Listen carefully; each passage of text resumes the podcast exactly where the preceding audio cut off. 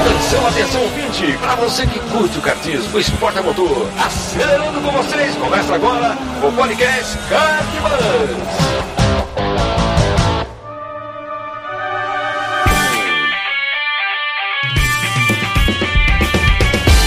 Demais, que demais, podcast Kartbus começando. Eu sou Bruno Scarim e essa é a edição de número 111. Seja muito bem-vindo. Obrigado pela sua audiência aí com a gente sempre. Para começar, gostaria de agradecer todos os nossos apoiadores que estão lá mensalmente contribuindo com 15 reais, né? nada mais nada menos do que um Gatorade quente do cartódromo com uma coxinha, um pastel. Então você pode contribuir mensalmente com a gente. Isso vai ajudar demais o desenvolvimento aqui do Cartbus e projetos futuros também. Estamos comemorando esse mês cinco anos de Kartbus. Em 2015 a gente começou esse sonho e agora em agosto a gente comemora cinco anos de, de Kartbus. Então, muito obrigado você que que está sempre aqui com a gente, ouvindo o podcast, acessando o site lá, lendo os textos, acessando o nosso YouTube, assistindo os vídeos lá também, que a gente eventualmente publica. Então, muito obrigado você que está com a gente aí desde o início.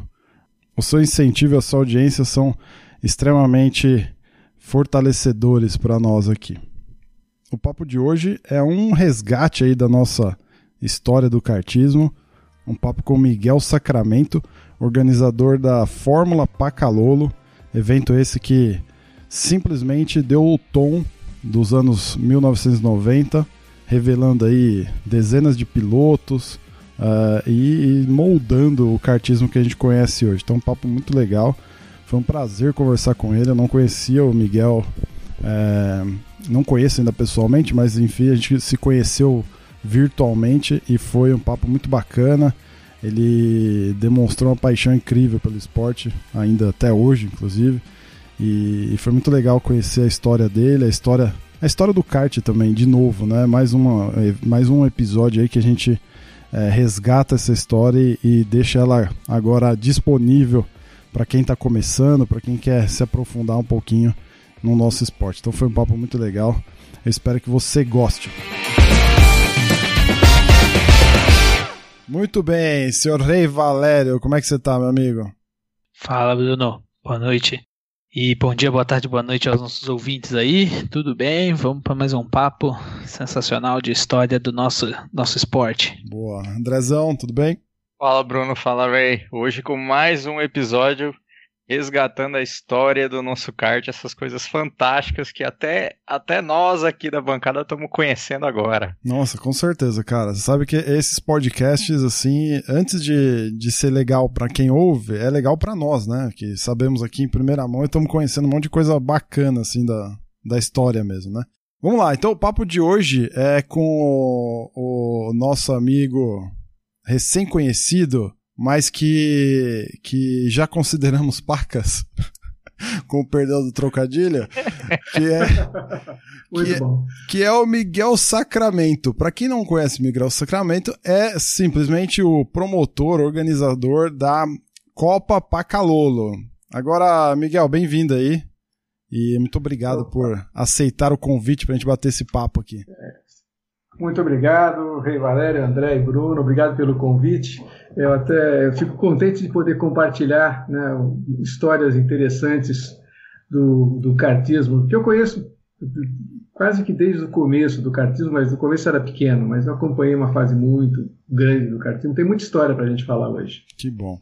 Legal. Eu deixa só, eu queria entender uma coisa, porque a gente para pesquisar para pauta, né? A gente faz lá para montar a pauta, a gente faz a pesquisa e tal.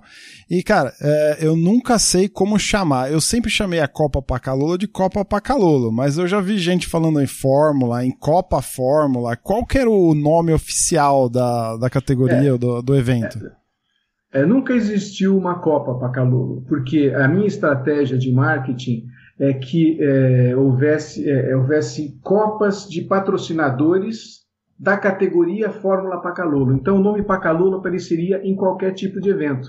Né? Então, nós tínhamos é, a Copa Frisco de Fórmula Pacalolo, a, Fórmula, a, a Copa Arisco de Fórmula Pacalolo, né? Bardal de Fórmula Pacalolo, né? Ryder de Fórmula Pacalolo. Então, o nome Pacalolo aparecia sempre né? É, acompanhando o principal patrocinador que dividia com a gente os eventos. Né? Entendi. Né? Então, é, essa foi a minha estratégia de marketing. Então, na verdade, era uma fórmula, era uma categoria é, com, com seu regulamento específico, né? depois eu vou, quando chegar na hora, eu explico o porquê dele ter um, um, uma, uma, uma, regulamentação própria para ele, que eu achei que era muito mais adequada. Mas, tirando a sua dúvida, é fórmula para calor. Excelente. Tá? Então tá bom. Então alinhados aqui. Mas vamos lá, ô Miguel, eu queria que você começasse a contar um pouquinho pra gente um pouco da tua história como, como kartista, né? O teu envolvimento com kart antes da, da organização em si. Eu sei que é. eu, nas minhas pesquisas eu vi até, inclusive, que você batia a roda com nada mais, nada menos que Ayrton Senna, né? Então eu queria. Comenta um pouquinho quem é Miguel Sacramento, como é que começou esse envolvimento com automobilismo, com kart, a fase de piloto.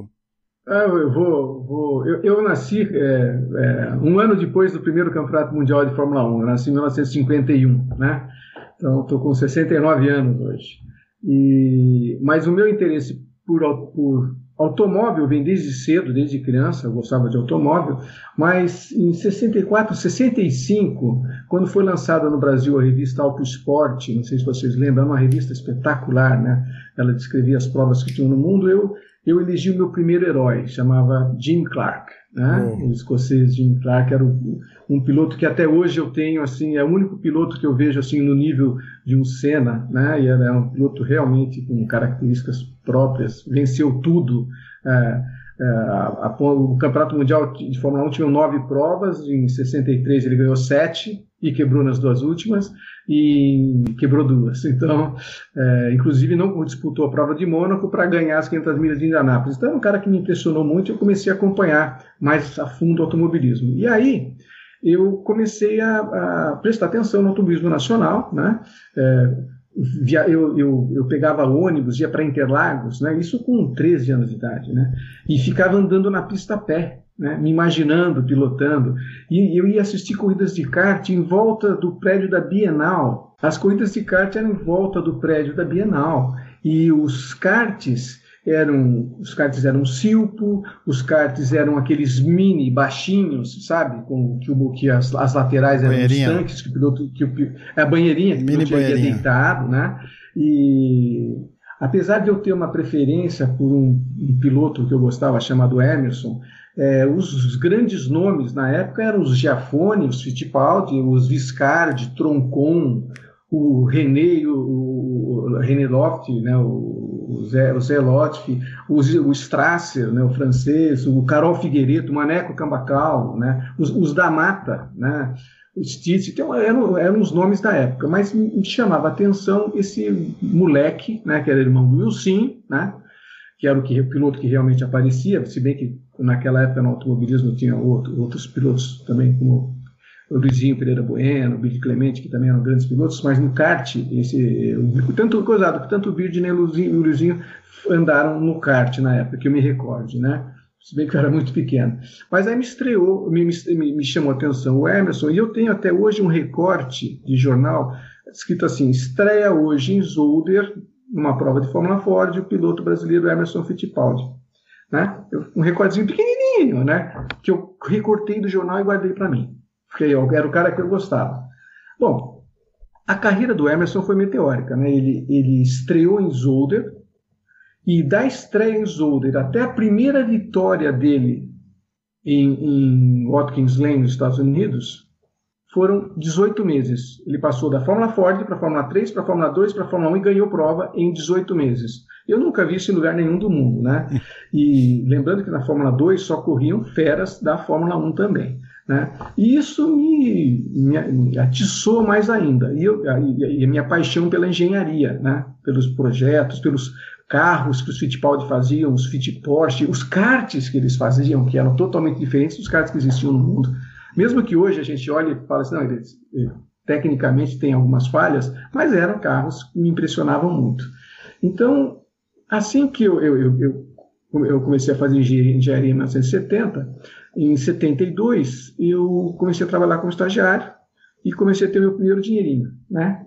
E comprei meu primeiro kart de um integrante do conjunto chamado Joelho de Porco. Não sei se vocês conhecem. Era um conjunto que era curioso na época. O cara tinha tentado coisa de kart, capotou na primeira prova, desistiu, eu comprei equipamento dele.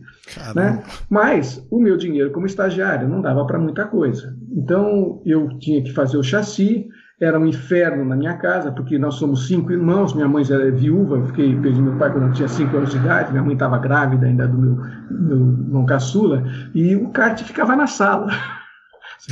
E era ali que eu é, treinava, depois tirava, desmontava, limpava tudo, rolamentos e tal, e montava o kart de novo. E também fazia a preparação do motor, com um amigo meu da Poli, o Viegas, né? Fiz é, o, o, final de 72, 73, 74, ganhei provas no campeonato de verão, torneio de verão. É, andava dentro das minhas possibilidades, andava razoavelmente bem, mas meus recursos eram limitados. Em 75, eu me formei em 74, final de 74, eu me tornei engenheiro. E naquela época, você se formava, meu salário dobrava. Você estava todo, todo formado, estava empregado e o salário era bom. Né? Ah, bom. Com um salário digno, não tive dúvida. Fui para Interlagos e acertei com a Araçá, né? a equipe Araçá, uhum. que era o Gero, Jaime, o Mário de Carvalho da Mini. A fábrica do Mário ficava lá em Moema, mas em Interlagos ele ficava com o pessoal da Araçá. Aí tinha o No, o japonês e a molecada, que era muito legal de lá. E aí, com o equipamento de primeira, no, no, em 75, o Campeonato Paulista tinha 11 provas. Eu fiz 11 poles. Né? Eu, era, eu era fanático por pole. Meu negócio era tomada de tempo. Eu lembro que os meus grandes adversários eram Maurício Sala né? e o Darcio dos Santos, tio do Rubinho, e o pai do, do, do, do Maurício era o que cuidava da cronometragem. E eu era sempre um dos últimos a sair para a tomada de tempo. E e, em geral, o Sala estava em primeiro. O Sala ou o Dacho estava em primeiro na tomada de tempo. Aí eu saía para tomar, fazer a tomada, e quando terminava, faz, terminava a minha tomada e passava pela torre, eh, voltando do, do, da esplanada do fundão, eu, eu olhava para a torre, o pai do Sala já olhava para mim e falava: Tá bom, você foi primeiro de novo. eu tinha tirado o, o Sala do primeiro lugar. Mas, de qualquer modo, o Sala e o Darcio foram pilotos espetaculares, eles venceram várias corridas e o Darcio ganhou o campeonato daquele ano, inclusive é, no Brasileiro, em Rolândia, naquele ano. Esse foi o ano que eu, eu investi tudo que eu tinha no kartismo, né, na verdade. E no Brasileiro, em Rolândia, eu tinha ido muito bem no, nos treinos, tive um problema, tive que largar em segundo, fiquei revoltadíssimo, porque eu não sabia largar em segundo, só sabia largar em primeiro. E, mas eu quebrei na primeira bateria e bateria larguei em último, larguei em 35 e cheguei em quinto na segunda bateria. E, e um dos caras que estava correndo era um jovem promissor brasileiro chamado Roberto Pufo Moreno, né, que foi um dos que eu passei na, na segunda bateria. Naquela época eu, é, a, a, o, o grid era bem forte. Né? Em 76. Mas, né? Miguel, nessa, nessa época o, o kart era hobby? Eu, eu era engenheiro, né? eu, já, eu já trabalhava numa empresa né? há, quatro anos, desde que eu me fui estagiário. O kart para mim era um hobby. Eu não, eu, não, eu não, tinha, eu nunca tive o kart como. Profissão, como, almejar alguma coisa profissional. Como, como uma profissão. Eu, eu gostei, de, eu adorava o kart, queria coisa de kart. Talvez eu fosse para alguma coisa para frente, mas é, a, a, a você ter uma ideia, eu, eu desenvolvi duas patentes mundiais para essa empresa que eu estava, para equipamentos para veículos com tração nas quatro rodas, sempre ligado ao mundo automobilístico. Né? Que também me, isso me trazia uma satisfação muito grande. Né? Então eu, eu, eu, eu, tinha satisfação dos dois lados, nas pistas e tinha satisfação na minha vida profissional, onde eu realizava muitas coisas. Era uma empresa que foi crescendo comigo, eu cheguei a gerente geral da empresa, a gente exportava para 72 países, então aquilo tomava muito meu tempo. Então eu não podia treinar, por exemplo, como todo mundo treinava. Eu, hum. Os treinos eram praticamente. Não, estava bem claro qual era a tua profissão, né? sim, profissão sim, exatamente. Eu, eu, era um engenheiro, é, eu fiz, depois eu fiz especialização em administração de empresas na Fundação de Túlio Vargas. Depois eu fiz um doutorado em energia nuclear, só fechando a minha vida acadêmica, vamos dizer assim, né? E, ou seja, eu tinha, eu tinha, um foco né, na vida. E o automobilismo sempre foi minha, é, é, mais do que hobby, foi, era paixão. Eu tinha paixão pelo automobilismo. Né? Acompanho até hoje com, com, muito, com muita atenção tudo que acontece em, todos os, em todas as categorias, praticamente. Que legal. Né? Só que em 76, né? Bom, eu tinha feito, uh, tinha, em 75 eu tinha andado muito bem, estava muito bem. Eu falei, bom, eu, vou, eu não vou para POC, né? Porque naquele tempo era a segunda categoria. Eu, eu, eu vou para eu vou para segunda 100, eu vou para os motores importados, que são mais potentes, certo? E eram, e eram bem mais potentes mesmo, né? É, ao ir para 100, é, eu, é, eu mudei da segunda 105 para a segunda 100, e o Senna mudou da quarta menor para a segunda 100 direto. E ele já era um menino fantástico. Eu tinha é, visto ah, no, no Campeonato Brasileiro em Rolândia, é, eu tinha visto o Senna jogar o campeonato fora, quando ele, com a grande vantagem, foi, foi, se irritou com o retardatário, foi dar um total no retardatário, rodou e perdeu a corrida, e quem ganhou foi o Zuzinha, o filho do Mário Covas, que ganhou o Campeonato Brasileiro. Mas o campeonato era do Senna, aquele campeonato. Mas é, era uma época em que o Senna cometia erros, e, e, mas ele já aprendia com erros. Né? Essa é uma característica muito, muito clara do Senna, porque no ano de 76 eu disputei o campeonato inteirinho contra ele. Uhum. A primeira corrida eu ganhei dele, cheguei na frente dele, saiu foto no jornal, ó, nossa, na época, é o, menor, é o menor troféu que eu tenho, mas é o maior em sentimento hoje, porque naquela época ele era só um menino que a sim, gente chamava sim. de campineiro, porque ele treinava muito em Campinas. Né? Ele gostava do número 42, treinava muito em Campinas. A gente falava, lá veio o campineiro. Né? O apelido dele é Beco, mas no, no cartismo nunca foi Beco. Ele era o campineiro no começo, depois era o Senna. Depois se tornou Senna mesmo, ele se tornou uma referência. Né? Mas aí eu, eu, na primeira corrida, andei na frente dele, na segunda corrida nós disputamos, na terceira nós disputamos, mas a coisa começou a ficar difícil. Eu reparei que eu não conseguia acompanhá-lo. Né? Aí eu fiz um negócio interessante. O Mário, todo o campeonato mundial, ele trazia de lá o motor do campeão para uh, uh, verificar, o que, aprender o que se fazia em termos de preparação no motor. Uhum. E eu comprei do Mário o motor que o Patrese ganhou o campeonato mundial de Estoril, em Estoril, né? O Ricardo Patrese ganhou. E eu, pô, o meu motor era um SS20 e esse motor era um TT22, igual ao do Senna. Mas era um motor, nossa, era um canhão. Tanto que na primeira corrida que eu disputei com esse motor, eu passei o Senna, o Senna me passou de novo, e na passagem dele, eu até descobri uma coisa é, é, que eu vi o Martin Brundle falar mais recentemente, uma característica do Senna que é, eu, eu presenciei nesse momento. Quando você divide com o Senna, o Senna deixa para você decidir se você quer bater ou não. Nossa. Ele fala assim: eu não vou sair daqui. Você decida. Você quer bater? Ou você quer que a gente continue, né? Então, ele, nessa corrida, eu, eu, ele errou na entrada da reta da torre, escapou e eu toquei por dentro, e a próxima curva era o circuito de 900 metros, eu estava eu tava na, na parte suja, mas por dentro. Bom, ele atrasou a freada, atravessou na minha frente, olhou para mim, e como ele viu que eu montei no freio para não bater nele, o, ele fala, o vizinho ainda olhou para mim fez um sinal de positivo, obrigado, né? Porque ele viu que eu não ia bater, todo atravessado, eu não sabendo como controlar o kart, e foi embora e eu fui atrás dele. Ou seja, ele falou, Miguel, eu tô aqui, ó. Você quer bater? Você bate, né? É, mas você já sabe as consequências. Ele sempre fez isso. Ele deixa para o outro esse, esse dilema, né, de decidir. E bom, e aí ele foi, ele foi, eu fui atrás dele e ficamos uh, juntos um tempo. Aí no, no, no do meio para o final da bateria, meu motor desbielou no final da reta. Girava 21 mil RPM, o motorzinho desbielou no pé do pistão, acabou meu motor, só sobrou parte elétrica e carburador. O resto todo eu teve que jogar fora. O pistão ficou, a, a biela ficou rodando solta e estourou completamente bloco, tudo. Acabou com o motor. Né? E aí eu tive que voltar para o SS22 e eu lembro que esse motor que eu comprei do Patrese me custou, na época, eu paguei para o Mário 10 mil dólares. Né? O motor, para você ter uma ideia. Era muito dinheiro, né? Era muito dinheiro. Né? É, é muito até hoje. Até hoje. Né? É. Pô, mas mas eu, eu, falei que eu torrava tudo que eu tinha, eu torrava mesmo tudo que eu tinha no, no, no cartismo, para ten, ten, tentar tem... dar. Com, só que hoje eu falo assim, pô, Miguel, mas você gastou esse dinheiro para andar com Ayrton Senna, certo? Tá mais do que justo esse dinheiro, né? É. é muito bem gasto esse dinheiro, né?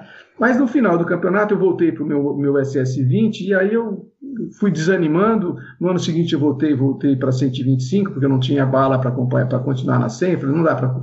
É, eu já tinha visto uma situação curiosa. Quando eu fui para a Rolândia, que eu fiz o, o, segundo tempo, porque eu só consegui dar uma volta de classificação e não três, né, porque senão a polha era minha, eu, eu, eu lembro que o pessoal da equipe Merci, que eu jantei com eles, é, era o Toninho da Mata e o Toninho Lopes, eles falaram, pô Miguel, como é, como é que você, como é que você, quantos motores você trouxe? Eu falei, ah, eu trouxe um, porque meu outro motor quebrou em São Paulo.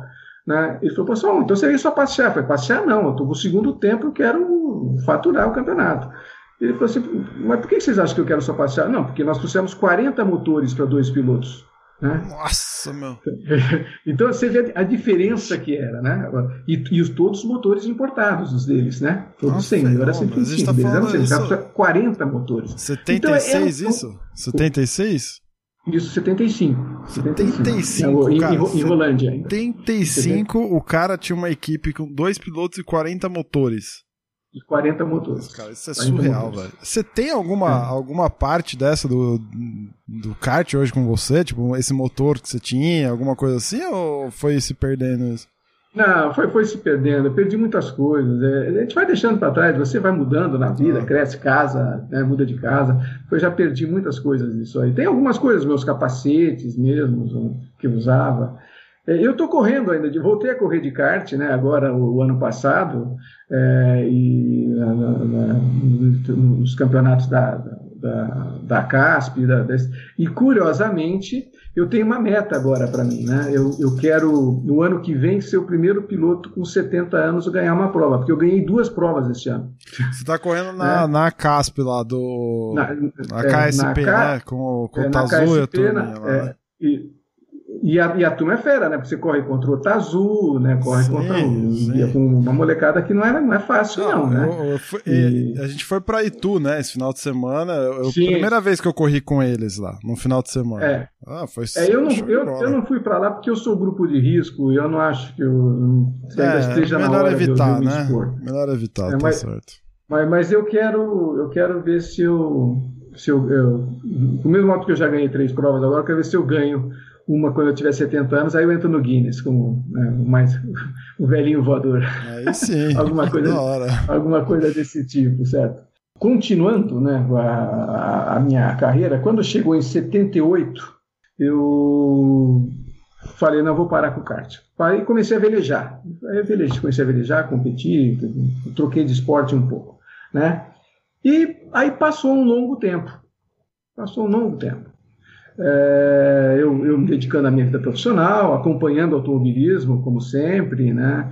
É, é, foi curioso porque eu, eu, eu era bem mais velho que o Senna, era nove anos mais velho que o Senna, mas bem mais velho que o, que o Mário Sérgio também, que os outros pilotos, que o, que o Maurício, o Sala, que o Sala, né, que o Darcio. Então, é, havia um certo respeito por mim, porque eu era, imagina, se o Senna tinha 16, eu tinha 19. Então, por exemplo, nos mundiais que o Senna perdeu, que ele foi vice, é, ele, é, eu encontrei com ele na rua, ele veio falar comigo, pô, Miguel, eu perdi o campeonato de novo, né? E conversava comigo, explicando, conversar de, de um modo assim extremamente, ele era uma pessoa muito agradável, o Senna particularmente. Bom, eu vou dizer o seguinte, no kart tem muitas pessoas agradáveis. Tem algumas que se transformam debaixo de um capacete, mas normalmente quando tira o capacete todos são muito agradáveis, né? Verdade. E é, eu, eu só acompanhava né, as coisas de longe, mas não mais com, com, com a intensidade que eu fazia inicialmente. Aí em 91 90 para 91 eu fui para fui Pacalolo, né? Eu fui lá, montei a Pacalolo, né? a Pacalolo cresceu muito Não, e peraí, eu, peraí, eu peraí. era superintendente. Essa aí, aí eu quero entender direito. Você foi, você foi para trabalhar com, para montar a marca, é isso? Para montar a marca. A marca já existia, ela, ela, tinha começado a crescer. Quando eu entrei, ela ela faturava na época 7,5 milhões de dólares por ano. Né? Quando eu já ela, eu tinha 14 lojas e era faturava isso aí, ela precisava crescer, precisava expandir, e o, principal, o, o, o, idealizador da Pacalolo me convidou né, para tocar a empresa para ele. Né? E aí eu fui para lá, toquei, organizei a empresa, nós saímos de 14 para 150 lojas. Onde que era? Onde que era a, a confecção aqui em São Paulo? Né? A, a fábrica ficava na Moca, a, a, fábrica central, no final ficava na Moca, né? ali perto da Rua dos Trilhos. Só para só né? Pra quem não conhece, Pacalolo, nos anos 90, era uma das principais marcas de, de roupa, né? De, de roupa Sim. jovem, vamos dizer assim, sei lá, como é que era, como é que se chama isso, mas era a é. marca que, que brigava ali de frente com, com quem? Triton, Foro, já existia essas marcas? Sim. Já, né? Já, existi, já existiam todas elas, mas nenhuma delas competia diretamente com a Pacalolo. E é uma coisa tão curiosa, porque até hoje nenhuma marca substituiu o que a Pacalolo era naquela época. E então, em, em, termos de marketing, era uma marca, era uma marca muito, muito especial, tinha, tinha um apelo. Ela, a característica principal dela é que ela era objeto de desejo nas classes baixas, médias e altas. Pois Todo é, mundo usava Pacalolo. Todo mundo usava Pacalolo. Cara, eu lembro, eu lembro de, é. de ter adesivo, de ter uma. Se não me engano, acho que eu tinha carteira, uma carteira que era toda colorida. Sim. Tinha, tinha umas roupas Nossa, assim, bem diferentes, né? Com, com um personagem da Disney, né? Sim, eram, eram muitas características. E foi uma coisa curiosa, porque eu era especialista, a minha especialidade era indústria automobilística. E quando eu fui para Pacalolo, o, o, dono da Pacalolo, na verdade, o, o principal sócio, o, o Saba, né? Ele falou, eu falei para ele, olha, sabe, para mim, eu, eu posso perfeitamente tocar para calor, porque ele é uma indústria, eu sei o que uma indústria faz, então eu, eu posso tocar sem problema nenhum. Mas eu te aviso, eu não entendo nada, por enquanto, de confecção. E ele falou para mim o seguinte: é exatamente isso que eu espero. Eu quero uma pessoa que não entenda nada de confecção, porque é um segmento cheio de vícios. Né? Olha só. Eu cara. quero uma pessoa com visão diferente. E a minha especialidade era automobilística e eu já usava as ferramentas da Toyota, né? Sim. Em 78. Eu já usava Kanban, Celo em 78, 1978. Então, eu fui para Pacalolo e transformei a Pacalolo na Toyota das confecções. Olha só, cara. Você sabe que eu, ela... eu, cara, eu sou apaixonado por isso, porque o, o meu início de carreira na, na indústria foi fazendo implantação de Lean Manufacturing, cara. Que tem, que é, é, isso aí que você falou, né? Que é sistema Toyota de produção. Que animal, né? Isso. Exato. E, e para você ter uma ideia, eu descobri depois que quem fazia benchmarking da gente, acompanhava tudo que a gente fazia, era a Benetton.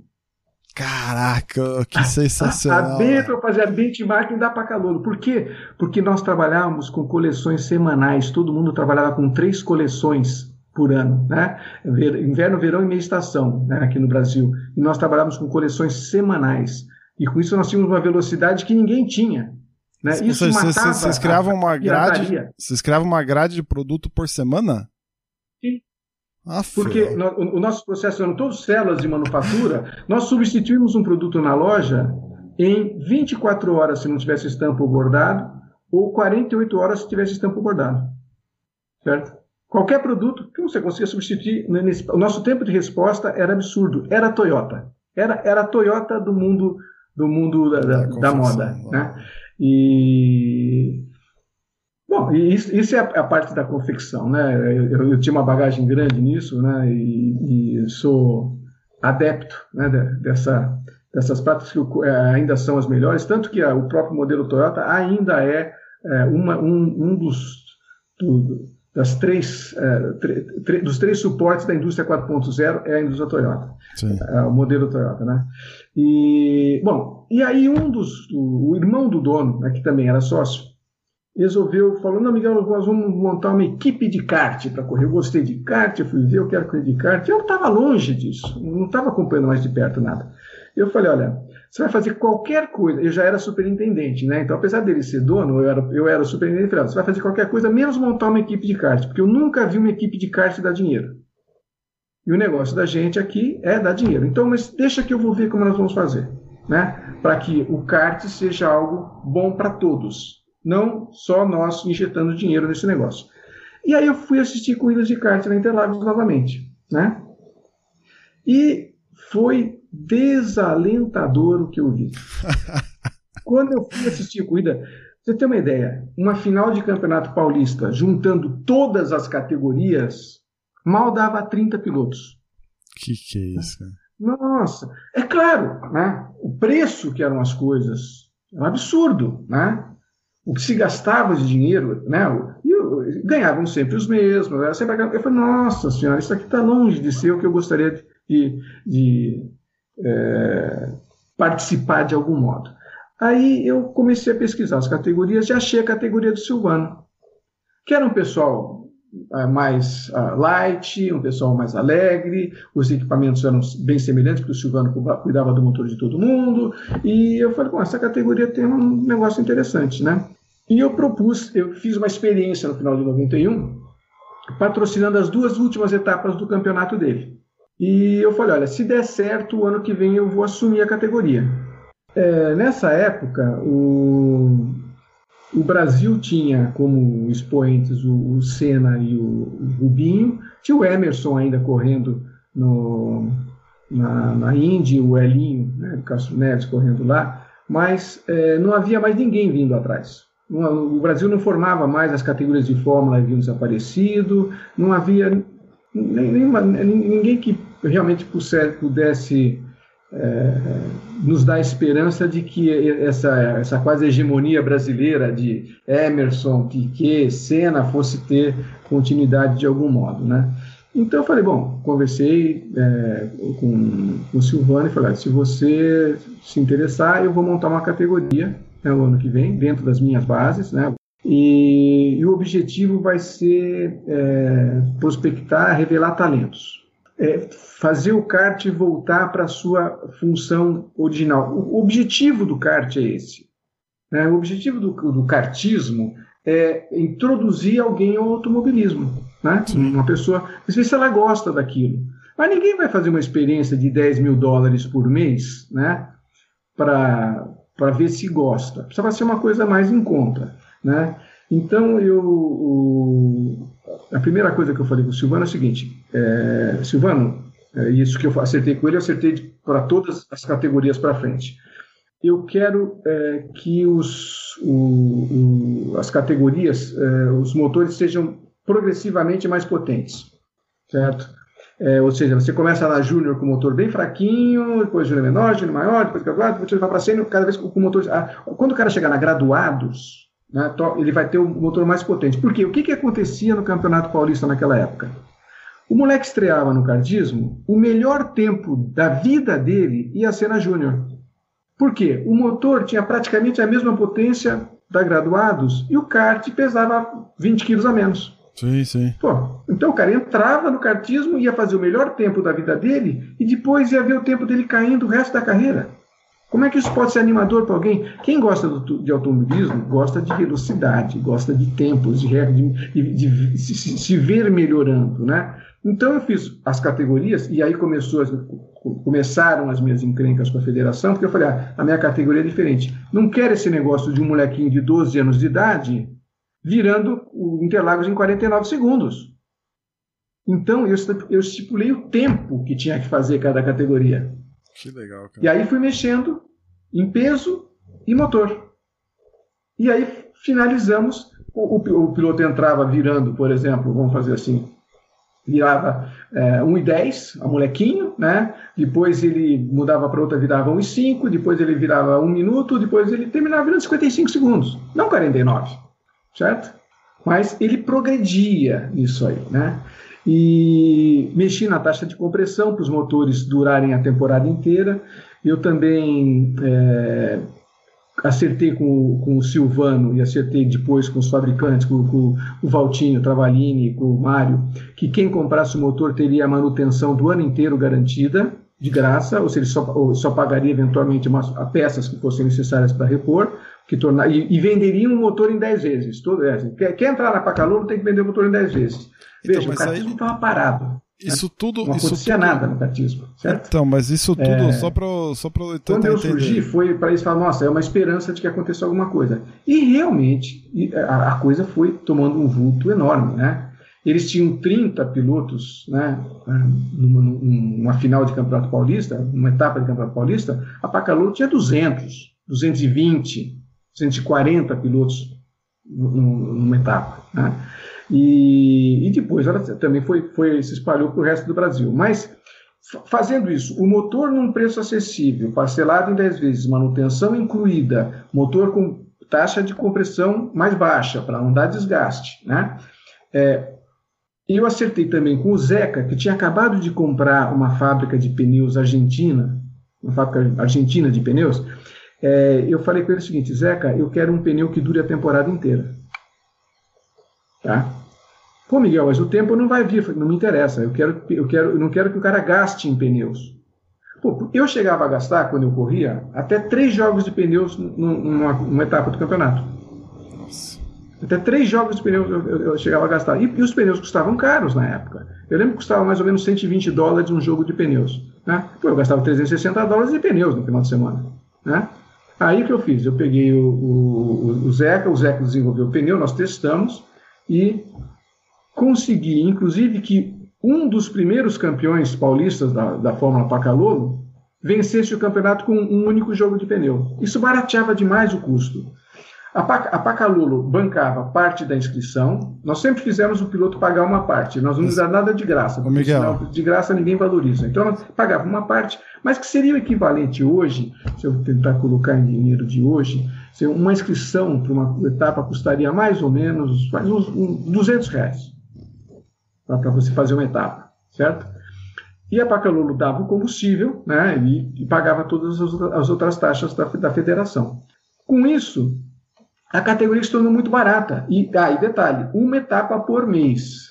Nada de duas etapas no mesmo mês para não pressionar financeiramente ninguém. E aí começou a, a chover gente. Pais que queriam que o filho corresse, mas não queriam é, dar demais, né? É, falaram, vamos pôr na Pacalolo. Né? E, curiosamente, assim, só, só para você. Eu estava fazendo uma lista rápida aqui, assim, né? É. É, o objetivo era revelar talentos, certo? Então, é, a Pacalolo é, revelou Gastão Fraguas, campeão mundial, Rubens Carrapatoso, campeão mundial, Burti, Massa, Nelsinho Piquet, certo? Correndo na Pacalolo, Bia Figueiredo, né? Além de trazer alguns que já, já que correram na Pacalouro que já eram renomados. Por exemplo, Alex Dias Ribeiro correu na Pacalouro, Tony Canaan, Max Wilson, Felipe Jafone, Nicastro, o Danilo Dirani também começou na Pacalolo, o foi Mário Haberfeld né? começou na Pacalolo, que foi campeão europeu de Fórmula 3, né? o Marcelo Batistucci, que foi campeão europeu de Fórmula Opel, também começou na Pacalolo, Ralph Puffleb, que ganhou corrida nos Estados Unidos, também começou na Pacalolo, e muitos outros pilotos. Então, como era barato e era divertido, porque tinha outra coisa, né? Você sabe, filismo e mulher bonita são coisas que são muito próximas, né? Então nós tínhamos na forma Pacalolo as pacaloletes, que elas iam lá com guarda-chuvas, cobriam os pilotos, né? Distribuíam prêmios, né? E, e, e tornava o evento. Pra você ter uma ideia, o Buzer, que era o presidente da Confederação Internacional do Kart, a SIC, ele veio numa etapa da Pacalolo e conversando com a gente, ele olhou aquela a, plateia lotada, bando de banners para tudo quanto é lado, espalhado por tudo quanto é lugar, a pista lotada. Ele falou assim: Eu nunca vi isso em nenhum lugar do mundo. Um evento desse, desse modo. Em lugar do oh, mundo, eu vi um evento que nem isso. Eu lembro é. de. Eu lembro da, da, da Fórmula Pacalolo, é, mais ou menos dessa época, que foi mais ou menos quando eu comecei a me interessar por, por automobilismo e por por kart especificamente. E eu sou do ABC, né? Eu, eu moro em São Bernardo Sim. hoje, mas sempre morei em Santo André. E, e aqui no ABC, eu sempre falo no, nos podcasts mais históricos que a, a cena do kartismo no, no, ABC era forte também né, nessa época, mais pro final Sim, dos anos é. 90, né? É, tinha muita corrida de rua, tinha corrida em Mauá na rua também, tinha aquelas Copa Carrefour. E a Copa Pacalouro todo mundo falava dela, né, cara? Era impressionante mesmo isso. Você ouvia falar de Copa Pacalolo é, com, com bastante. Fre frequência, né? É, com bastante frequ frequência. E, era bem, é, bem, bem interessante isso, né?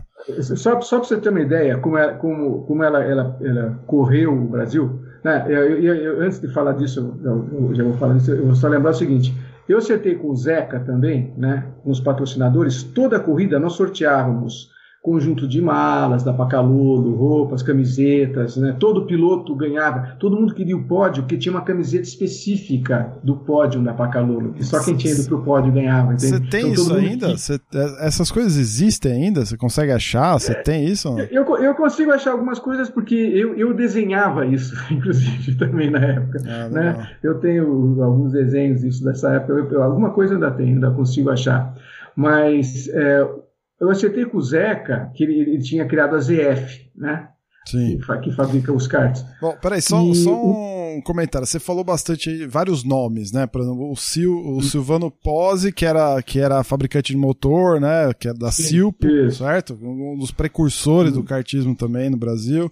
Sim. O Zeca, você falou bastante Zeca, a gente tá falando de Zeca Giafone, né? Que, que...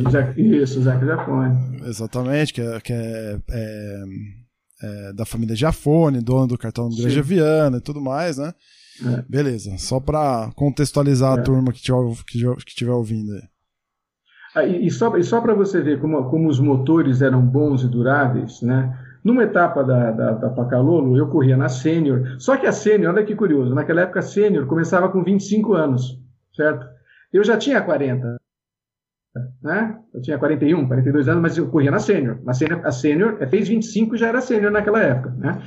E o Felipe Jafone corria na graduado e ele chegou para mim e falou: Miguel, estou sem motor, meu motor que for, estou sem motor. Falei: olha, vamos ver os horários do treino, né? Ele falou: olha, é, eu, eu, eu, treino, tem o seu treino, tem um treino entre nós, depois tem o seu treino, né? Eu falei: tá bom, então vamos fazer o seguinte: anda com o meu motor. Passei meu motor para ele. Ele andou, treinou, Passou para mim o motor, eu treinei no meu motor, no, no, meu, no meu treino, tirei meu motor, dei para ele, ele fez a tomada de tempo, fez a pole. Tirou Sim. o motor, mandou para mim, eu fiz minha tomada de tempo, fiz a pole. Tirei o motor do meu kart, pus no kart dele, ele ganhou uma corrida. Tirei, tirou o motor do kart dele, pôs no meu, ganhei a corrida também. Caraca. e, então, o motor, era um motor só. Isso é Qual é, que era o modelo do motor? Era o Silpo. O Silpo. Silpo. O Silpo, válvula rotativa, né? Mas com taxa de compressão baixa, né? Para os motores eh, aguentarem mais. Então você conseguia fazer coisas desse tipo, né? Enquanto que no Campeonato Paulista, nossa senhora, é, bom, na, na 100 você chegava, tinha o, o luxo de você é, trocar ou anel ou pistão entre baterias. Pra você ter uma ideia. Avião, então, tão, sofisticado, tão, sofisticado que era o negócio, né? E nós não usávamos o motor a temporada inteira, né? Então ficou um negócio bem mais interessante. Mas um dia eu estava lá na Pacalolo, trabalhando, cuidando da minha coisa, e toca o meu, meu telefone, portaria, falando, Sr. Miguel, tem uma pessoa querendo falar com você aqui. Eu falei, eu não estou esperando ninguém nesse momento, eu preciso, por favor, peço para se identificar. Eu falei assim, é, é Nelson Piquet. Falei, é, como é que é? Nelson, é, Nelson Piquet. Pois não. Favor, peça para ele entrar. E ele já era, já era o Nelson Piquet nessa época. Não, já era, já era tricampeão mundial. Exatamente, certo? não era qualquer. E, e já tinha sofrido o acidente dele na, na, na, na Indy, né, em Indianápolis, inclusive, né? E ele entrou e ele explicou, ele estava voltando de um evento é, na, na, na, na, Alemanha para lançar estava é, comemorando 10 anos do campeonato do motor turbo da, da BMW, né, quando ele corria na Bravo. Né, então ele foi convidado para um evento na Alemanha, voltou, na volta ele passou por São Paulo e ele falou assim, eu vou ter que falar com o Miguel Sacramento. E eu falei, bom, tudo bem, o que eu posso fazer para você? Eu falei assim, Miguel, eu não aguento mais falar de Fórmula para ouvir falar de Fórmula para Calor. Todo mundo em Brasília quer que eu leve a Fórmula para Calor para lá. Nossa, cara. Meu Deus do céu. Pra você ter uma ideia, né? Bom, aí nós. É, ele falou, tá bom, então nós vamos. vamos e é curioso, o Piquet é uma, é uma pessoa que eu gosto muito dele, e é um cara que, é, se você falar uma besteira em termos de, de automobilismo, ele te execra imediatamente. E eu cheguei para ele e falei assim: o que, que, é? Você entende bastante de automobilismo, tem na, na, na, de cara, né? no comecinho da conversa, entende bastante, entende. Ele falou: entendo muito, tá bom. Então eu vou te contar uma coisa que você não sabe. Ele falou assim: duvido. Mas eu vou te contar uma coisa que você não sabe. Assim, numa etapa do campeonato europeu, uma equipe suíça de kart, né? uma equipe suíça apareceu com um motor que tinha uma característica muito diferente. O pistão ele tinha uma aba no pé do pistão, como se fosse um chapéu. Então, a camisa tinha dois diâmetros. de modo que o deslocamento do, do, do pistão lá em cima era 100 centímetros cúbicos, mas embaixo era 200. Nossa, e cara. com isso, como o pistão, ao descer, empurra no motor dois tempos, empurra o combustível para cima, ele tinha, ele tinha um compressor. E, e eles se estrearam, ganharam e depois foram desclassificados quando descobriram qual era o truque. Ele falou, pô, Miguel, essa eu não sabia. Eu falei, tá vendo? Tá vendo? Aí eu fiquei amigo dele. com, com, essa eu fiquei amigo dele, né? Porque a, a, bom, a ideia dos suíços foi genial, né? Pensando bem, foi espetacular o que os caras fizeram, né? Conseguiram fazer um compressor no motor dois tempos mecânico, né? Não. E, bom, e aí nós conversamos e fui para lá, ele era muito amigo do Júnior, da Arisco, e o Júnior patrocinou, então ficou Copa Arisco de Fórmula Pacalolo, Copa Frisco de Fórmula Pacalolo, ele queria levar para Porto Alegre também, né? mas sempre o Fórmula Pacalolo, porque aí não interessasse qual fosse o evento, o nome Pacalolo estava lá. Era isso que eu queria. Que ano que foi isso? Isso foi em 94. Foi 94. Ah, tá. Aí já a, Copa, a Fórmula Pacalolo já estava bem estabelecida em São Paulo, já, né? Já estava bem estabelecida em São Paulo. Já tinha 92, 93. O, o, o Gastão já tinha vencido os campeonatos. Já, o, já, já, já era, era, uma, era uma febre. Para você ter uma ideia, era é, a Pacalolo era uma empresa que gastava verbas consideráveis em marketing, certo? Mas, se bem que a gente usava o que o Bruno Ferro falava, marketing tupiniquim, que é o marketing inteligente. Mas a maior fonte de, de, de, de, exposição da Pacalolo era a Fórmula Pacalolo. Porque todo mundo que corria no Brasil inteiro, nos jornais saía, o piloto local vai correr na Fórmula Pacalolo. Né? E o que, que a gente fazia? Você quer assistir a Fórmula Pacalolo? Passa na loja e pega o ingresso. Certo? Ah, então você gerava fluxo na loja, certo? Pegava o ingresso e assistia a corrida, porque naquela época você pagava para entrar no cartódromo. Né? Então eu gerava fluxo, expunha o nome, divulgava o nome e cumpria a função que era de, é, de criar um ambiente onde pudessem surgir novos talentos. E surgiram, tanto eu, posso pegar e começar a ver nomes aqui, vocês vão, vão ficar impressionados com o número de pessoas né, que correram na, na Fórmula Pacalolo, é, aproveitando, que era, era fácil, era barato, era, era legal, era gostoso. E é, eu, eu acertei com o Zeca Jafone, não sei se eu cheguei a falar, o sorteio de um kart completo com motor por etapa. Não, não falou. Toda, não. Caraca. Toda corrida, você pegava o ingresso na loja, ia para o cartódromo e sorteava um kart inteirinho, ah, prontinho para o cara correr na próxima etapa para o público. Nossa, estava lá. É, é, por isso que o Boozer falou, eu nunca vi isso na minha vida, certo? Porque o negócio era realmente um, um evento extremamente profissional. Extremamente profissional. E, e, e a, a, a, o curioso é que eu, eu montei, o Piquet pediu para fazer isso, montamos a, categoria em Brasília e eu fui para lá na, na, inauguração e ele falou: Miguel, vem para cá, você, você vai ficar hospedado no hotel, mas você fica com, comigo, fica em casa uma parte do tempo, e nós vamos para a pista e, eu, e não traga nada, traga só seu capacete e macacão que você vai correr. E é, eu fui lá e o chassi dele era Moro. Eu nunca tinha usado o chassi do Moro, né? o do pai do Juliano Moro, né? Uhum. Então, moleque, moleque muito legal também. E aí eu fui, lá nunca tinha andado em Brasília, é, o Piquet era organizador, estava muito, muito, ocupado. Eu, quando você é organizador, você, você não tem muito tempo mais para se dedicar à, corrida em si, como piloto, mas você tem muitas coisas para resolver, né? coisas técnicas, né? para ficar acompanhando. Mas ele estava mais ocupado do que eu lá. Então ele ficou vendo uma série de coisas e nós treinamos e eh, eh, todo mundo chegou na nossa hora de treinar, nós entramos e treinamos e eu cravei o piquet. Tá, cravei o piquet. Pô, legal, o cara conhece a pista, eu não conheço, conhece a pista, eu não conheço, meti tempo nele, legal, tá bom. Ele, tá ele competiu? O nosso Piquet chegou a competir? Competia, competia. Porque competia, quase lá, não andou de kart, competiu. né? Tem pouco relato dele, né, no, no kart. É, não, ele correu em Itu também. Depois de, depois de Itu eu vou contar também como é que foi em Itu. Bom, aí eu cravei no, no, no treino, né? Aí chegou no dia seguinte, era, era sexta-feira, no, no, no, sábado era tomada de tempo, como sempre tomada de tempo, corrida à tarde. Né? As corridas da tarde. Aí eu fui pro hotel, tudo, só, jantei na casa dele, né? Fui pro hotel. É, e no dia seguinte fui para a pista. Quando, aí eu cheguei lá, estavam os, os dois karts lá. Eu peguei, entrei no meu kart, né? Para me preparar para sair para tomada de tempo. Eu olhei, agora. Esse... Ô Moro, esse aqui não é o meu, não é o meu kart. Né? Ele olhou, piscou para mim e falou assim: o chefe roubou teu kart. ele não teve, já que ele não teve tempo para preparar o chassi dele, eu vou pegar a do Miguel. Trocou, não teve dúvida. Trocou e saiu ele com o kart dele, né? E, mas, mas ele estava muito ocupado naquele dia, né? E depois, umas duas semanas depois, teve a inauguração da, da, da do Campeonato Paulista, a primeira prova do Campeonato Paulista em Itu, né? E, e, inclusive, eu fui com o Piquet antes disso, lá para Itu, a pedido da, do, do, do, Zé Nelson Rincalhol, na época, inclusive. Era a inauguração é, do cartódromo, não é? Foi, foi a inauguração do cartódromo. Então, nós fomos lá antes disso para dar alguns palpites. E eles tinham feito algumas. cometido alguns enganos sérios na pista, porque eles tinham feito retas de 200 metros. E é proibido pela SIC reta de 200 metros, porque kart não tem marcha. Numa resta de 200 metros, você estoura todos os motores. Né? Sim.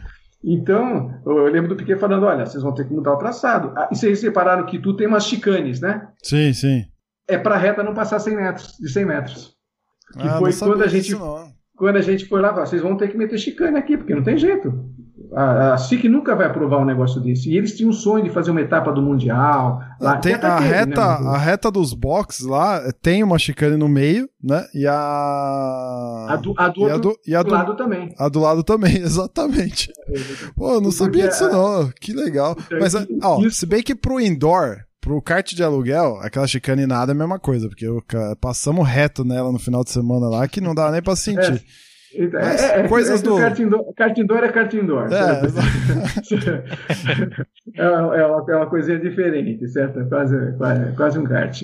A, aquela, aquela segunda chicane lá é conhecida como curva da areia, de tanta areia que o povo joga para dentro da pista. É isso mesmo. Nossa, eu, a última vez que andei lá foi em 94, pra você ter uma ideia. Então eu tenho, tenho alguma dificuldade para lembrar. Mas eu lembro, lembro bem do traçado. Eu fui fiz um segundo numa prova lá, eu me lembro direitinho. Mas na prova de Tu, o autódromo era novinho, né? A primeira inauguração.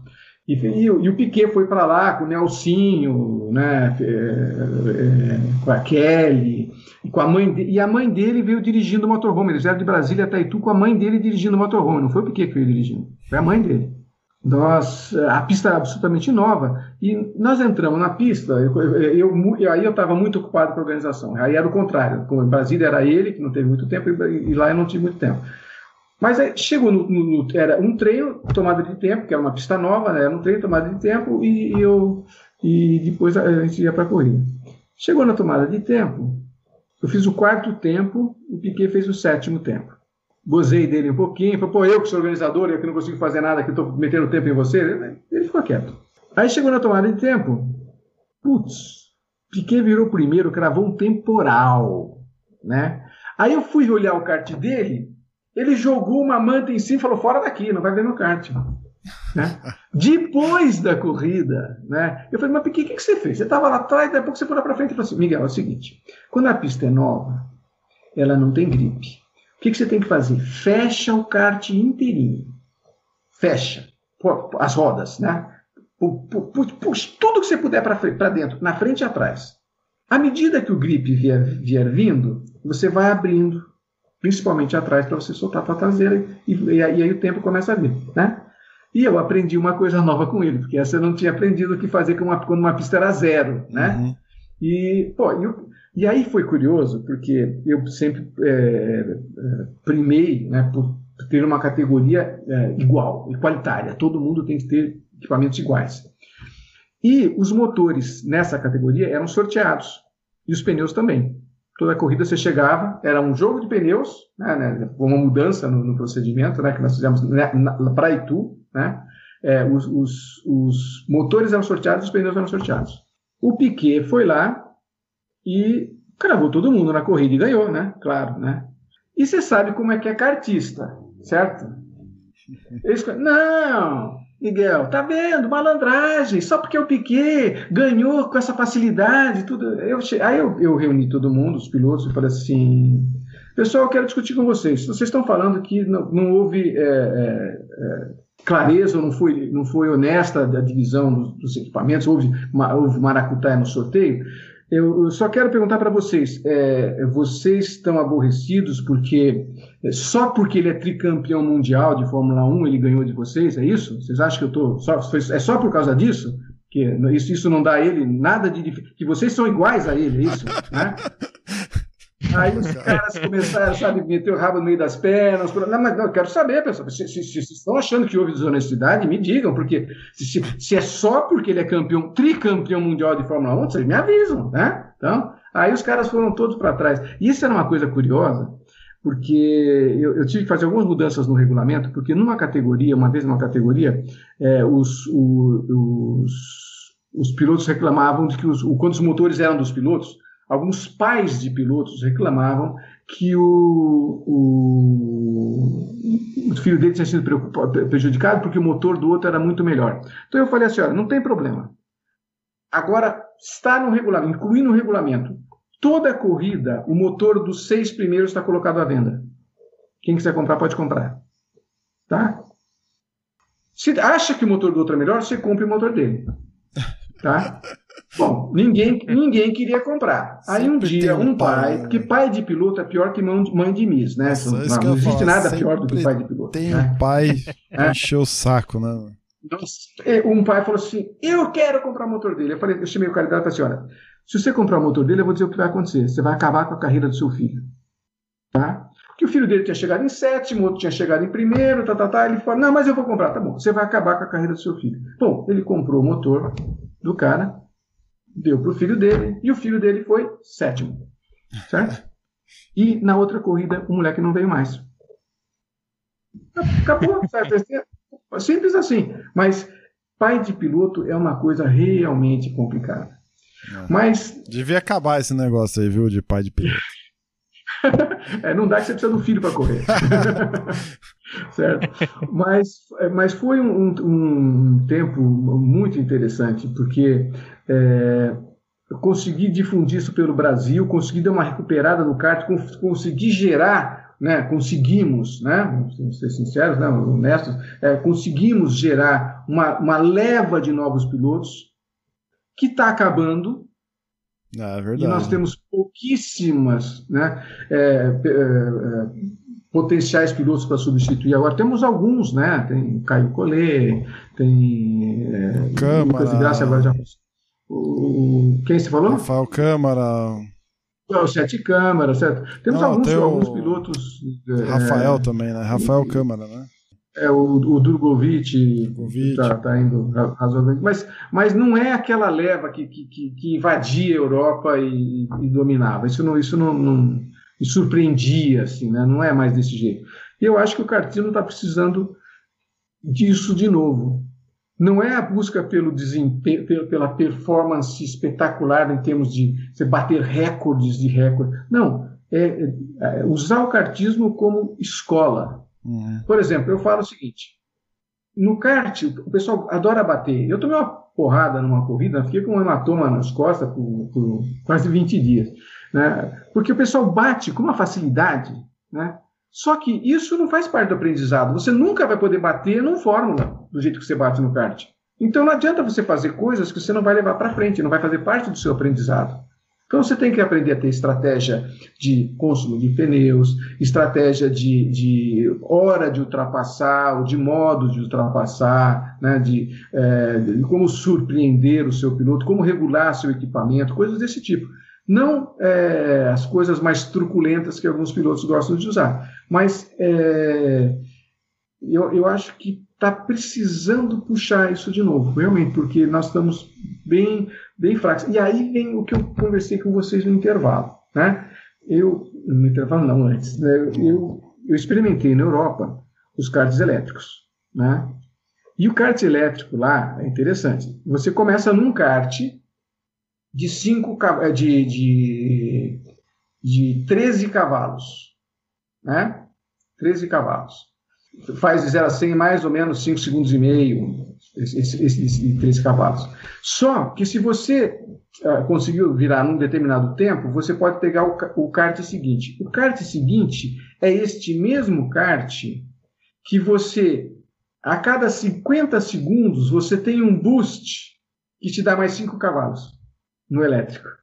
Uhum. Então, você tem que pilotar, dali a pouquinho acende uma luz, você está com o boost, aí você tem que saber usar o boost. Já é uma coisa bem mais parecida com o automobilismo, inclusive, certo? Sim. Mas aí você já tem um kart de 18 cavalos.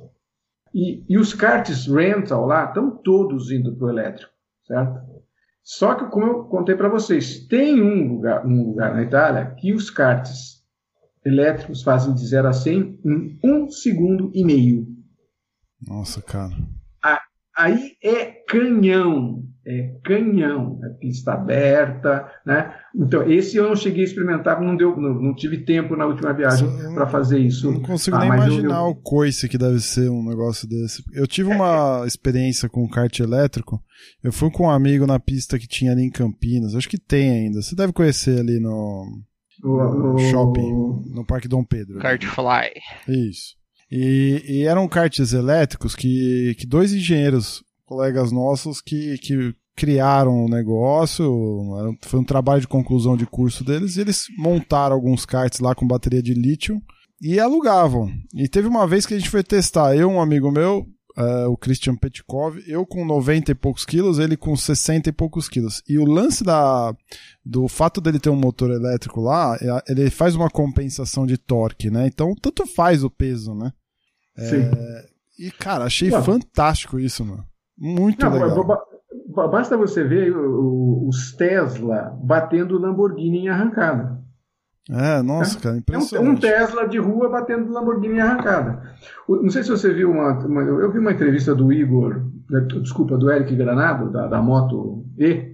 Ele falou é, que é uma das coisas que eles têm que tomar muito cuidado é com a aceleração da moto elétrica, né? Hum. Porque é, é, é brutal. É brutal. Né? Ah, o motor a combustão tem uma curva de torque, né, que começa no zero Exatamente. e vai subindo. O motor elétrico não. O torque já entra no top direto, então você tem que tomar muito cuidado. Então, é, eu, é, já, eu já até pensei algumas vezes em, em buscar uma empresa que quisesse fazer um esquema semelhante da Pacalolo, né? Só que eu faria tudo com cartas elétricos hoje em dia. Não, Todo com os cartas elétricos. Eu acho que isso aí é é, é futuro total e tá próximo, né? De ser é, olha, os, os, Estados Unidos já disse que é, a partir de 2025 a produção de carros novos nos Estados Unidos será totalmente elétrica. 2025, tá aí, tá na frente já. Sim. Certo? Então, é, a Didi, que é a concorrente, que é, que é a equivalente a Uber na China, está esse ano chegando a um milhão de carros elétricos. Então, não adianta, o carro elétrico é o que, que vai vingar mesmo. Né? Tanto que a Fórmula E é totalmente bancada por equipes de Fórmula 1, né? E agora pelas grandes construtoras, né? Porsche, Audi, BMW, que estão lá dentro também. Sim, sim. Então, é, eu acho que o cartismo poderia acompanhar isso também, né? É, eu acho que vai. O, acho que com certeza Miguel, vai. É. Só compartilhar com você uma, uma reflexão que eu tô, eu tô escrevendo um artigo agora sobre o marketing no kart, como que ele ainda é precário. E você vê agora, você está falando desses modelos de karts elétricos que tem uma progressão é, o kart existe desde os anos 50 e Sim. nunca houve um produto de entrada. Hoje, se você quiser começar no kart, o produto de entrada é o cadete. Se você quiser começar com 18 anos, você já não cabe no cadete. É, né? nunca, nunca houve um, um, um, um kart de entrada para quem quer começar no esporte. E eu vejo no elétrico, assim como você, não só a evolução, mas como uma simplificação e, e barateamento do esporte também. Exatamente. E eu, eu, eu acho que o mundo é, é, vive um período de compartilhamento, né? Para evitar desperdício, tudo se compartilha. Então, é, por exemplo, por que está caindo a produção de automóveis no mundo? Porque todo mundo percebeu que, pera um pouquinho, eu uso o carro 5% do tempo dele, 95% do tempo dele está parado. Por que, que eu não posso compartilhar com os outros? Né? Então, eu vejo a, a evolução do kartismo, do, do kart, do mesmo modo. Em vez de você ter o seu equipamento top, né, com tudo que há de melhor do mundo, e você vai ganhar a corrida porque você torrou todo o seu dinheiro naquilo, eu vejo que um, um, um, um desdobramento do rental é interessante você ter equipamentos, mas não como o rental, né? Assim, não, não eu, eu, eu vejo um rental hoje é, meio decadente em algumas coisas, né? Mas é, equipamentos melhores compartilhados, são compartilhados. Né? É, o, é o que está nascendo agora devagarinho nos cartódromos, né? São os clubes de kart, né? Exatamente. Você chega, senta e anda. Exatamente, porque aí você não tem que levar para casa, você não tem que. Sabe aquele trabalho de, que a gente tinha de pôr em cima do carro, pôr na carreta, levar o teu caminhãozinho. Não, tá, tá lá, sempre lá, tá sempre pronto para você usar. O, o, equipamento é muito mais usado, porque se você pensar, é, quando eu corria de kart, né, você tinha uma corrida do Campeonato Paulista por mês, eu usava meu kart naquela corrida, depois ficava parado o tempo inteiro, ninguém usava nada. Né? Então, é um desperdício de, de, material. Então, você poderia fazer isso compartilhado de algum modo, né? com o kart talvez um pouco mais robustos para aumentar os trancos, mas eu acho que tem, temos, temos que passar por uma revisão no, no, no modelo de negócio do kartismo para que ele volte a cumprir a sua função de gerar novos talentos, sabe? Senão ele, ele vai ser uma, uma categoria por si só é, é, é, não vinculada ao automobilismo, que não, não é esse o papel dele, né?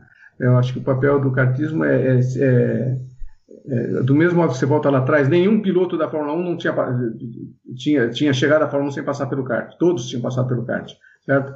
Eu acho que deveria, deveríamos voltar a, a, a, a dar essa importância ao kartismo, que ele é o formador, ele, ele é o que desperta a paixão, né, em primeiro lugar. E, e, e, com isso os talentos surgem, mas precisa ter custos acessíveis, senão ninguém vai experimentar, né? Nós não somos um país rico, já fomos mais ricos, não somos ricos não, nós somos um país pobre, né? Sim, sim, sim. Não, quando você pensa em gastar 3, 4 pau por etapa na Copa São Paulo é para fazer um, um, uma etapa mais ou menos ainda, né? talvez não vencedora, né? Não com Sim, equipamentos é. de ponta, você, cara, se for ver, meu, é três vezes o salário mínimo, né? Tipo, não faz muito é. sentido. Né? Não, não faz sentido. E isso Agora, que a Copa São que... Paulo, isso que a Copa São Paulo é uma das que mais tem trabalhado para tentar ser acessível, assim, né? Tá sempre tentando se reinventar e tudo mais. Já foi né, a turma lá, mas é, mesmo assim, não, não vai, né? Não chega, assim, não, é difícil, né? Agora, é, o, o, o que me, motivou a criar a Forma Pacalolo lá atrás foi exatamente o, o estado lastimável que estava o cartismo e a ausência de, de, de, de, um, de, um, de um celeiro de talentos. Não, não tem nenhum lugar para descobrir talentos. Então, tinha, tinha um motivo, vamos dizer assim, nobre por trás. Eu, eu quero fazer isso aí, vou, vou veicular marcas e tal, mas eu quero criar é, dar espaço para as pessoas que não têm tanto poder aquisitivo poderem mostrar sua habilidade e conseguimos, né? conseguimos. Eu acho que a hora é exatamente dessa. Por isso que o trabalho que você está fazendo sobre marketing no cartismo, se você considerar, eu, eu, não, eu não acredito no cartismo com a equipe, é, é, é uma, uma empresa patrocinando uma equipe. Isso eu não acredito não, não dá visibilidade, não é suficiente, não dá retorno, vai ser só despesa. Eu acredito numa empresa patrocinando um campeonato.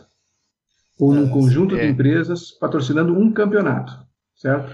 É. Miguel. Ah, oi. Eu queria. É até bom que você retomou esse assunto, porque acho que volta num time bom.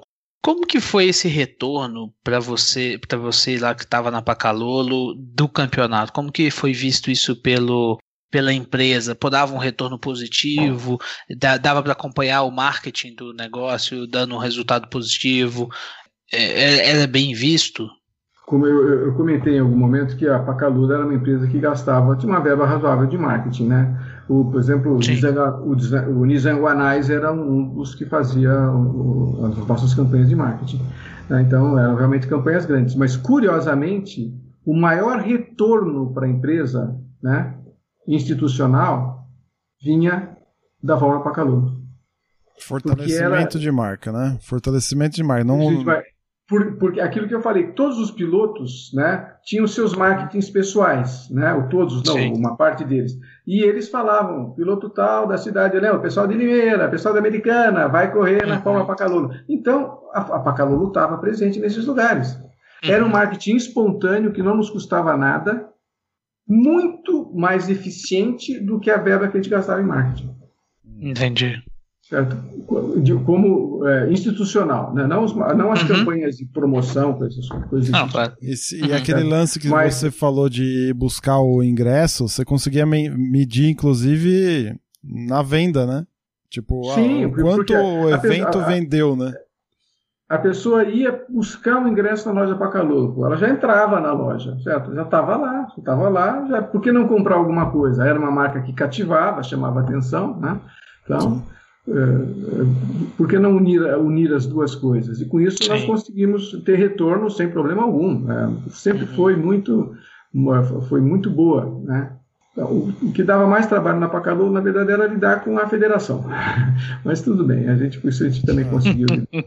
certo. É, o que que, como é que você, qual que é a tua visão hoje do, do não sei se você está acompanhando o kartismo hoje, mas você falou que está mais próximo do, do Renta hoje, né, com o pessoal da KSP uhum. lá e tudo mais. É, é eu, eu, vejo hoje em dia é, duas, duas frentes, né, no kartismo, o do, do Rental Kart e a dos campeonatos federados, né? Por mais que a gente tente aproximar os dois, é sempre difícil. Né? Você tem, não é, não são todos os pilotos do rental kart que vão pro, pro federado e nem querem isso muitas vezes. E, e você vê que a galera do federado quase nem sabe muitas vezes o que é o rental kart. Hoje em dia tem mudado um pouco o cenário porque a gente teve nos últimos brasileiros uma galera de peso do rental kart indo disputar e vencendo. É, mas qual que é a tua visão desses eventos de, de kart hoje em dia? O que, que você acha que poderia ser diferente para atrair mais gente? Você falou, tal, tem o custo e tudo mais, né? Mas se fosse dar uma, uma cartada aí, qual seria? É, o, o, o que separa o rental dos federados, na verdade, é o custo da categoria, certo? Você correr de rental, é, eu, não, eu, não sou, especialista, eu faço provas eventuais. Os meus treinos são todos nos dias da prova, só para você saber, né? Mas é, o, o, custo é muito baixo para você correr de rental. Se você quiser for um pouquinho mais sofisticado, você vai gastar um pouquinho mais de dinheiro. Agora, o federado não, o negócio é caro. Se você for num shifter, por exemplo, pelo amor de Deus, né? Você começa com um equipamento de 50 mil reais, 55 mil reais. Na época, pô, não, há, não há comparação de uma coisa. É, é um modelo que atinge um, um, um público né, de alto poder aquisitivo ou com recursos oriundos de patrocinadores ou coisa desse tipo, que, que vai, vai se tornar uma, uma, uma parcela dos praticantes é, com equipamentos díspares, não necessariamente é, é, vence o melhor. Eu acho que nós teríamos que começar a, a aproximar os dois modelos, né? Estão muito distantes um do outro, né? Como você falou, o, o rental, curiosamente, é, com toda a, precariedade de muitos equipamentos em muitos lugares, ele ensina muito a pilotar, que é a função do kartismo. Uhum. Enquanto nos federados, pela diferença de equipamentos, muitas vezes é, é, o equipamento esconde a ruindade do piloto. Que nem quando eu troquei os pneus lá atrás na Pacalolo, é, porque muitas vezes o pneu corrige o erro do piloto. Naquela época a gente usava Bridgestone, Yokohama, essas coisas, o pneu tinha um grip tamanho, o piloto podia fazer a barbeiragem, barbeiragem, barbeiragem que ele quisesse, que, que o kart né? ia estar na mão dele ainda, né? Agora, se põe um pneu duro, o cara tem que saber pilotar, senão o cara não vai, o pneu não vai corrigir erro nenhum. Agora, no, quantas vezes eu vi nas categorias dos federados um piloto que não era mais talentoso que os outros ganhar com muita facilidade? Quantas vezes eu vi isso na vida? Né? Várias vezes. Então, isso, isso é válido no kartismo? Não, porque esse piloto não está aprendendo nada. E aquilo que ele sabe ali, ele não leva para frente. Mas o kartismo é uma escola para formar novos pilotos, né? para descobrir talentos, para ele aprimorar as suas, as suas, habilidades e seguir adiante. Então, eu acho que nós temos que é, tentar achar uma coisa intermediária, equipamentos de melhor desempenho, categorias um pouco mais rígidas. Está se tentando isso, de certo modo, com a F4, né, com você, ah. é, por exemplo, se, se, você encostar e mudou o posicionamento do seu, do seu para-choque dianteiro, você perde pontos, perde sim, tempo, sim. etc. E tal, né? É, isso ajuda um pouco, mas eu acho que tem que haver alguma coisa intermediária, alguma coisa que tenha que os equipamentos sejam mais iguais e que o custo seja menor. Não, eu, eu não aceito um kart de 55 mil reais e caras gastando 15 mil reais por mês para correr de kart. É, não, é. É, é bem, é bem eu, eu, fora da realidade, né?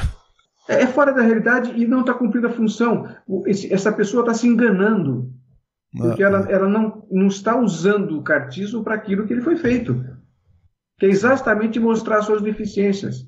Pega um equipamento igual ao outro, né? isso é uma coisa que sempre me sempre tive comigo.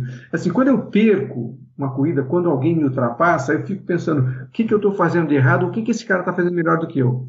Eu não culpo o outro por ter me passado que tem piloto que quando você passa é ofensa, né? Então, é, o, se, o, se, o, cara me passou, que foi, eu fiz alguma coisa errada, o, deixa eu ver se ele está fazendo uma, alguma coisa, aí eu tento acompanhar o cara, opa, aqui ele tem um traçado diferente, ou ele freia mais tarde, ou ele freia mais cedo, então eu aprendo.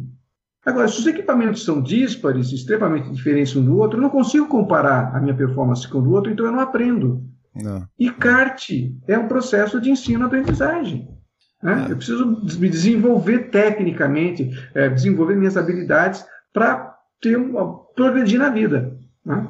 É, eu acho que esse papel, é, em, teoricamente, ele está sendo hoje em dia você vê, né? Os campeonatos eles têm, eles têm um motor único, né? O, tem se tentado uma padronização, pelo menos de motor, para tentar deixar a coisa mais equalitária. Sim, né?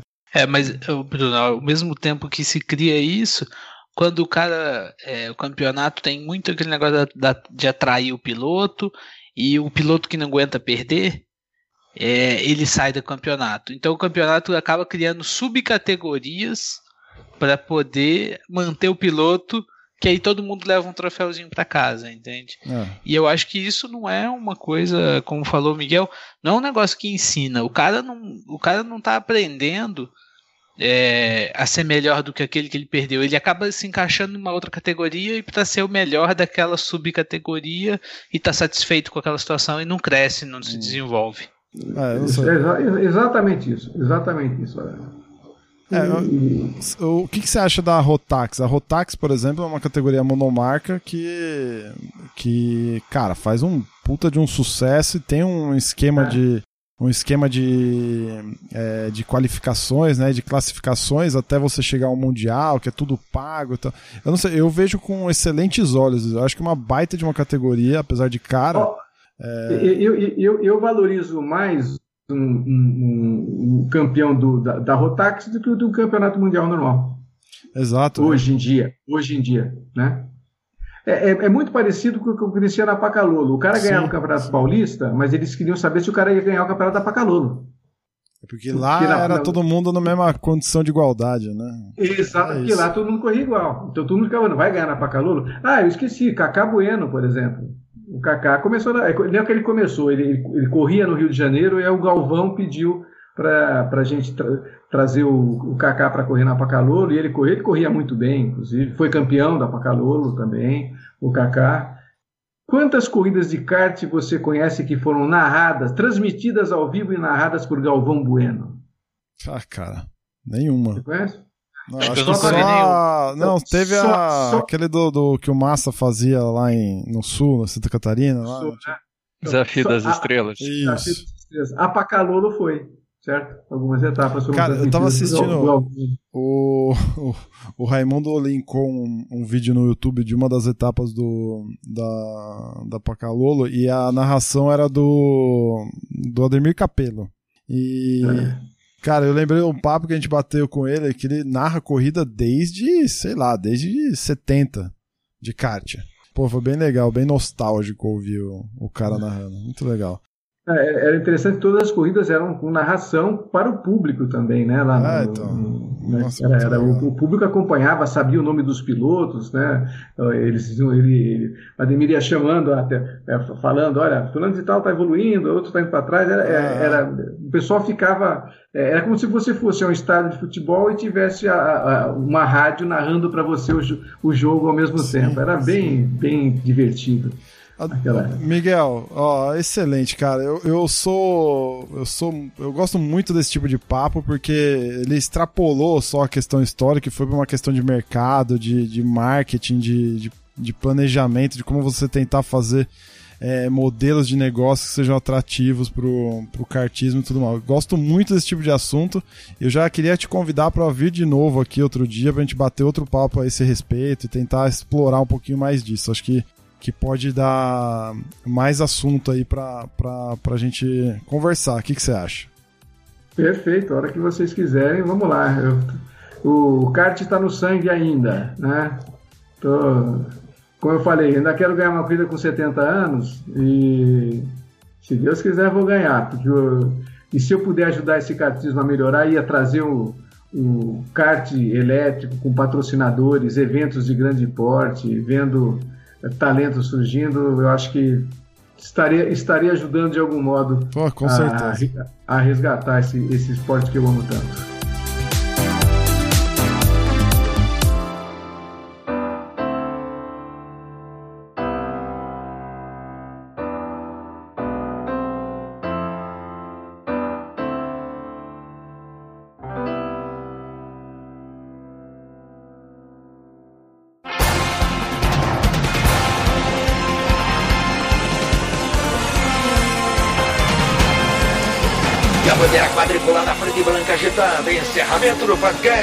Cardbus. Acesse o site card.bus e interaja conosco nas redes sociais.